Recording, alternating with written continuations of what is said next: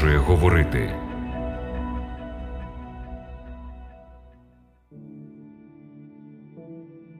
Шановні радіослухачі, запрошую вас присвятити певний час для роздумів про вічні істини.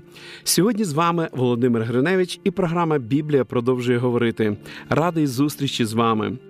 Людина винайшла багато різних речей, якими ми користуємося досі. Однією з них є компас. Це один з найбільших відкриттів людства. Важко переоцінити його значення. Він викликав справжній переворот в історії мореплавання. Компас став першим навігаційним приладом, який дозволив відважним морякам залишити морські береги і вийти у відкрите море. Якщо хтось заблукав у лісі, то при вмілому користуванні компасом можна легко знайти дорогу додому. Компас не раз рятував таким чином життя людей. Серед бурхливого життєвого моря кожному мандрівникові Господь дав компас, і якщо його правильно використовувати, то він стане надійним провідником у духовному житті і приведе у вічне Боже царство. Вперше компас надії був даний нашим прабатькам біля воріт Едемського саду, коли вони допустили гріх на цю прекрасну планету Земля, а також і в своє власне життя. Він міститься в словах Господа, що були сказані сатані, записані вони в книзі «Буття» в 3 розділі 15 вірші. «І я покладу ворожнечу між тобою і між жінкою, між насінням твоїм і насінням її. Воно зітре тобі голову, а ти будеш жалити його в п'яту». Ці слова відкривають нам той факт, що для тих, хто живить Богом, вкладено в серці ворожнечу до гріха, є шлях, за допомогою якого вони можуть уникнути смерті. Любов Отця і Сина була настільки великою до людини, ще до того, як вона була піддана спокусі, що Христос обіцяв віддати своє власне життя як заставу в тому випадку, якщо людина буде переможена спокусами сатани. В 13 розділі книги «Об'явлення» написано, що Христос був агнцем, заколеним від закладин світу. І для того, щоб людина могла ясніше уявити собі мерзенність гріха, через який безгрішний Син Божий повинен був втратити життя, від неї вимагалося принесення безневинної жертви, непорочного агнця, над головою якого вона каялася в своїх гріхах, а потім своєю власною рукою позбавляла б його життя. Людині, оточеній темрявою гріха, було важко зрозуміти ці дивні небесні істини. Тому Бог по своїй превеликій любові і милості повелів побудувати земну святиню за образом небесної, а також призначив священників на служіння в ній. Відповідно до задуму Божого, служіння у святині мало допомогти побачити план спасіння від його початку і до завершення. Іншими словами, святилище – це модель спасіння. У 8 розділі послання до євреїв написано: «Вони служать образові й тіні небесного, як Мойсеєві сказано, коли мав докінчити скинію. Дивись, бо, сказав, зробив все за зразком, що тобі на горі був показаний». Це було зроблено з тим наміром, щоб віра людини була спрямована на той факт, що на небесах є святилище і що служіння здійснюється в ньому для викуплення людства. Коли Христос вознісся на небо для того, щоб представити свою кров за людей, тоді Бог відкрив багато світла щодо небесного святилища. Апостолу Івану, любимому учневі, було дано багато видінь щодо того славного небесного храму. Він бачив золотий жертовник, на якому були молитви земних святих, змішані з кадилом, що приносилися Ісусом перед Богом. У видінні він бачив 7 світильників, які горіли перед престолом Божим. Завіса до святого святих була піднята, і він пише: «І розкрився храм Божий на небі, і ковчег заповіту його в його храмі з'явився».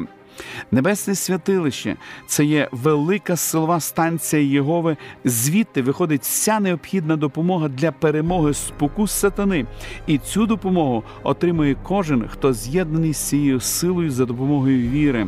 Для того, щоб зрозуміти все, що наш Господь здійснює сьогодні для нашого спасіння, нам необхідно подивитися на служіння в земній святині, що складалося з 2 частин. Священники щоденно здійснювали служіння в святині, тому, та один раз на рік первосвященник виконував особливе служіння примирення у святому святих для очищення святині. Щодня грішник, який каявся, приносив свою жертву до дверей скині та, покладаючи руки на голову жертви, визнавав свої гріхи, таким чином символічно переносячи їх з себе на невинну жертву. Після цього він власноручно її заколював. В 9-му розділі послання до євреїв написано: «І майже все за законом кров'ю очищується, а без пролиття крові немає відпущення». Порушений закон Божий вимагав життя порушника. В 11-му вірші 17-го розділу книги Левит ми читаємо: «Бо душа тіла в крові вона». Кров, яка уособлювала собою життя грішника, вина котрого переносилася на жертвену тварину, вносилася священником до святого, і він кропив нею перед завісою, за якою був розміщений ковчег зі скрижалями закону, порушеного грішником. За допомогою цього обряду гріх через кров символічно переносився до святині. У деяких випадках кров не вносили до святого, але тоді священник мусив з'їдати м'ясо, як Мойсей звелів синам Аарона. Обидві церемонії однаковою мірою змальовували перенесення гріха з розкаяного грішника до святині. Таке служіння здійснювалося день у день протягом року.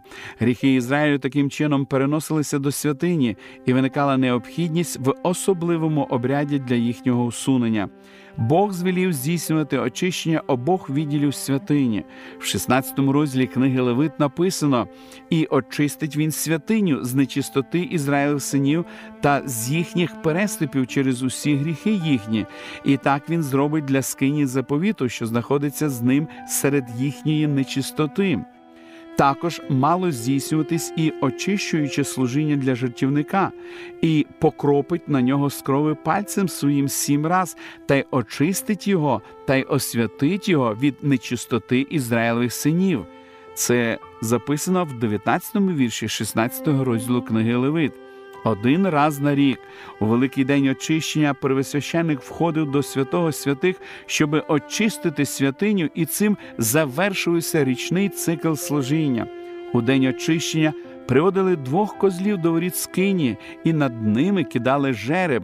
У 8-му вірші 16-го розділу книги Левит ми читаємо наступне: «І кине Аарон на обох тих козлів жеребки, один жеребок для Господа і один жеребок для Азазеля». Козла, на якого випадав жереб для Господа, заколювали як жертву за гріх народу. Первосвященник, заколовши козла, призначеного для Господа, одягав свої пишні шати і покладав нагрудника судного на груди, таким чином несучи 12 колін ізраїльських на своєму серці. На плечах священні оніксові камені, на яких були написані імена колін Ізраїлевих, він приходив з кров'ю козла у святе святих. Коли він входив за другу завісу, несучи кадильницю, наповнену палаючими вугіллями жертівника перед Господом, в іншій руці у нього був фіміам, який він клав на вугілля в кадильницю, щоби хмара кадила могла приховати його, коли він входив у явну присутність Божу, яка була між херувимами і престолом благодаті. Своїм перстом він кропив кров'ю на престол милості і поверх порушеного закону Божого. А потім він входив у перше відділення і мазав кров'ю роги жертівника куріння, що стояв перед завісою. Первосвященник, коли завершував очищення святині і скині заповіту та жертівника, виходив у двір. Будучи прообразом, він в цьому випадку ніс на собі всі гріхи синів Ізраїлевих, які були визнані і перенесені до святині. Зверніть увагу на повеління, дане Богом Мойсеєві, що записане в 16-му розділі книги Левит. А коли він скінчить очищення святині і скині заповіту та жертівника, то приведе живого козла, і покладе Аарон обидві руки свої на голову живого козла, і визнає над ним усі гріхи Ізраїлевих синів та всі їхні провини через усі їхні гріхи, і складе їх на голову козла, та й пошле через призначеного чоловіка на пустиню. і понесе той козел на собі всі їхні гріхи до краю неврожайного, і пустить того козла в пустиню. Козел відпущення не повертався більше до ізраїльського табору, а чоловік, що відводив його, мусив обмити водою свій одяг і тіло, і тільки після цього повернутися до табору. Уся ця церемонія здійснилася з тією метою, щоб показати ізраїльтянам святість Божу та його огиду до гріха. Вони повинні були зрозуміти, що будь-яке зіткнення з гріхом опоганює їх. Під час служіння очищення кожна людина мусила упокорити своє серце. Всі повсякденні справи відкладалися, і ізраїльська громада проводила цей день в урочистій покорі перед Богом, в молитві, пості і глибокому дослідженні серця. В 5-му вірші 8-го розділу послання до євреїв написано, що це служіння було образом і тінню небесного. Те, що здійснилося у символічному служінні земної святині, насправді відбувається в небесній святині. Після Вознесіння Спаситель почав своє служіння як наш первосвященник. В 9-му розділі послання до євреїв ми читаємо: «Бо Христос увійшов не в рукотворну святиню, що була на взір правдивої, але в саме небо, щоби з'явитися тепер перед Божим лицем за нас». Служіння священника протягом усього року в першому відділенні святині за завісою, що відокремлювала ніби двері святе від зовнішнього двору, символізує служіння Христа після Його Вознесіння. Священник повинен був щодня приносити Богові кров жертви за гріх, а також фіміам куріння разом з молитвами ізраїльського народу. Так і Христос благав Отця зарахувати грішникам заслуги своєї крові та заносив перед Ним молитви, розкаяння віруючих разом з дорогоцінними пахощами Його власної праведності. Таке служіння відбувалося в першому відділенні небесної святині.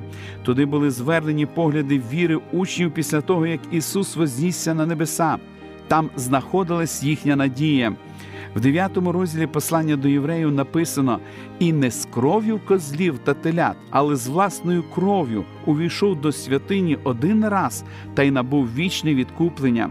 Протягом 18 століть це служіння здійснилося в першому відділенні святині. Кров Христа виконувала заступницьку місію за віруючих, що розкаялись, забезпечуючи їм прощення та милість Отця. Однак їхні гріхи і надалі залишалися записаними в небесних книгах. Подібно до того, як у прообразному служінні в кінці року здійснилося очищення святині, так і перед закінченням служіння Христа для викуплення людства має відбутись очищення небесної святині, тобто усунення з неї гріхів. Саме це служіння почалося після закінчення біблійного пророцтва про 2300 вечорів та ранків, що завершилось в 1844 році. Необхідно зазначити, що відповідно до розуміння біблійного пророцтва один день дорівнює одному рокові. Отже, по завершенні пророцтва про 2300 років розпочалося очищення небесної святині. У 14-му вірші 8-го розділу книги пророка Даниїла написано: «Аж до 2300 вечорів ранків, тоді буде визнана очищеною святиня». Відповідно до даного пророцтва, наш первосвященник увійшов до святого святих, щоби виконати останню частину свого священницького служіння очищення святині. Очищення святилища – це свого роду суд напередодні другого приходу Христа, коли будуть досліджені справи всіх, хто одного разу належав Христу. Слідство призначено не для того, щоби Бог познайомився зі справами всіх, але заради всього Всесвіту, перед яким Бог повинен бути представлений справедливим у винесенні того чи іншого вироку. Після закінчення суду будуть затверджені списки всіх громадян майбутнього царства Христа. Сюди будуть внесені імена чоловіків і жінок з кожного племені, язика і народу. Отже, поки наш великий первосвященник служить перед Отцем під час слідчого суду, кожен, хто визнає себе грішником, може сповідувати свої гріхи і бути прощеним через заслуги Христа, нашого великого носія гріха. І поки Ісус заступається за нас як первосвященник, то для грішника, що кається, ще є надія. Але коли він нарешті вийде з святилища, тоді двері благодаті закриються назавжди, адже заступника більше не буде.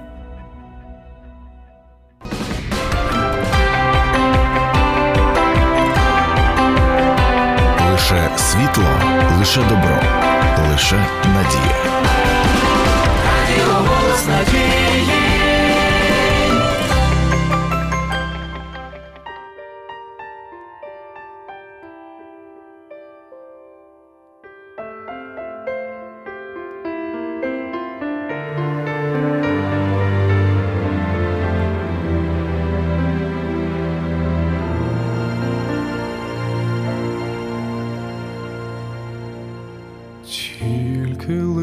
Христом зробити можу все, та чи був йому слухняний я завжди? Без нього я ніщо, безсилий і слабкий, та він на руках завжди мене несе. Він підкріпляє і силу дає, він розуміє безсиль.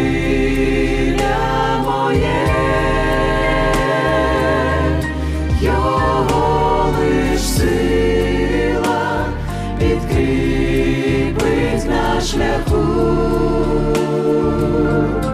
Він моя сила, він моя сила.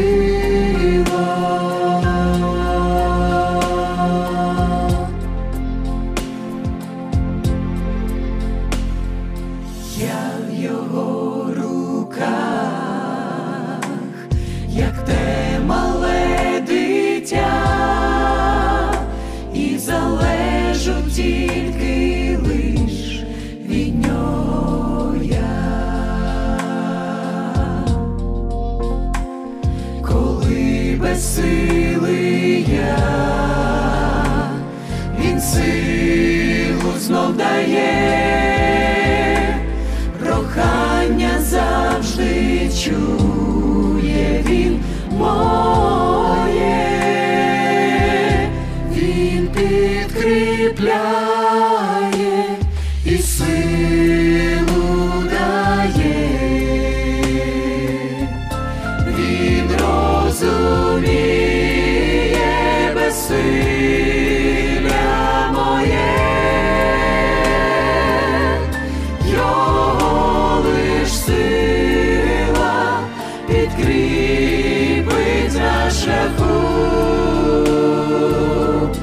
Він моя сила, він підкріпляє і силу дає, він розуміє безсилля моє. Він моя сила, він моя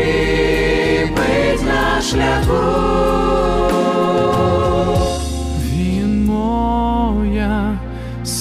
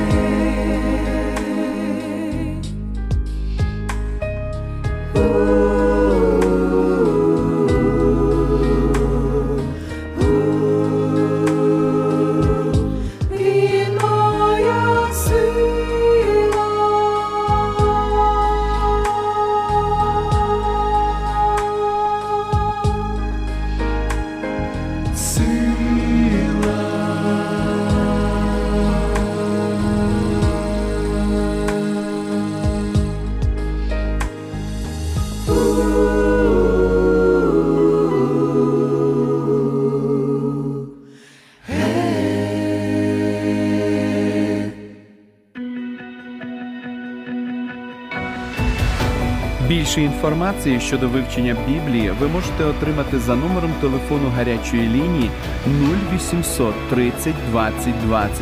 А я прощаюсь з вами до наступної зустрічі.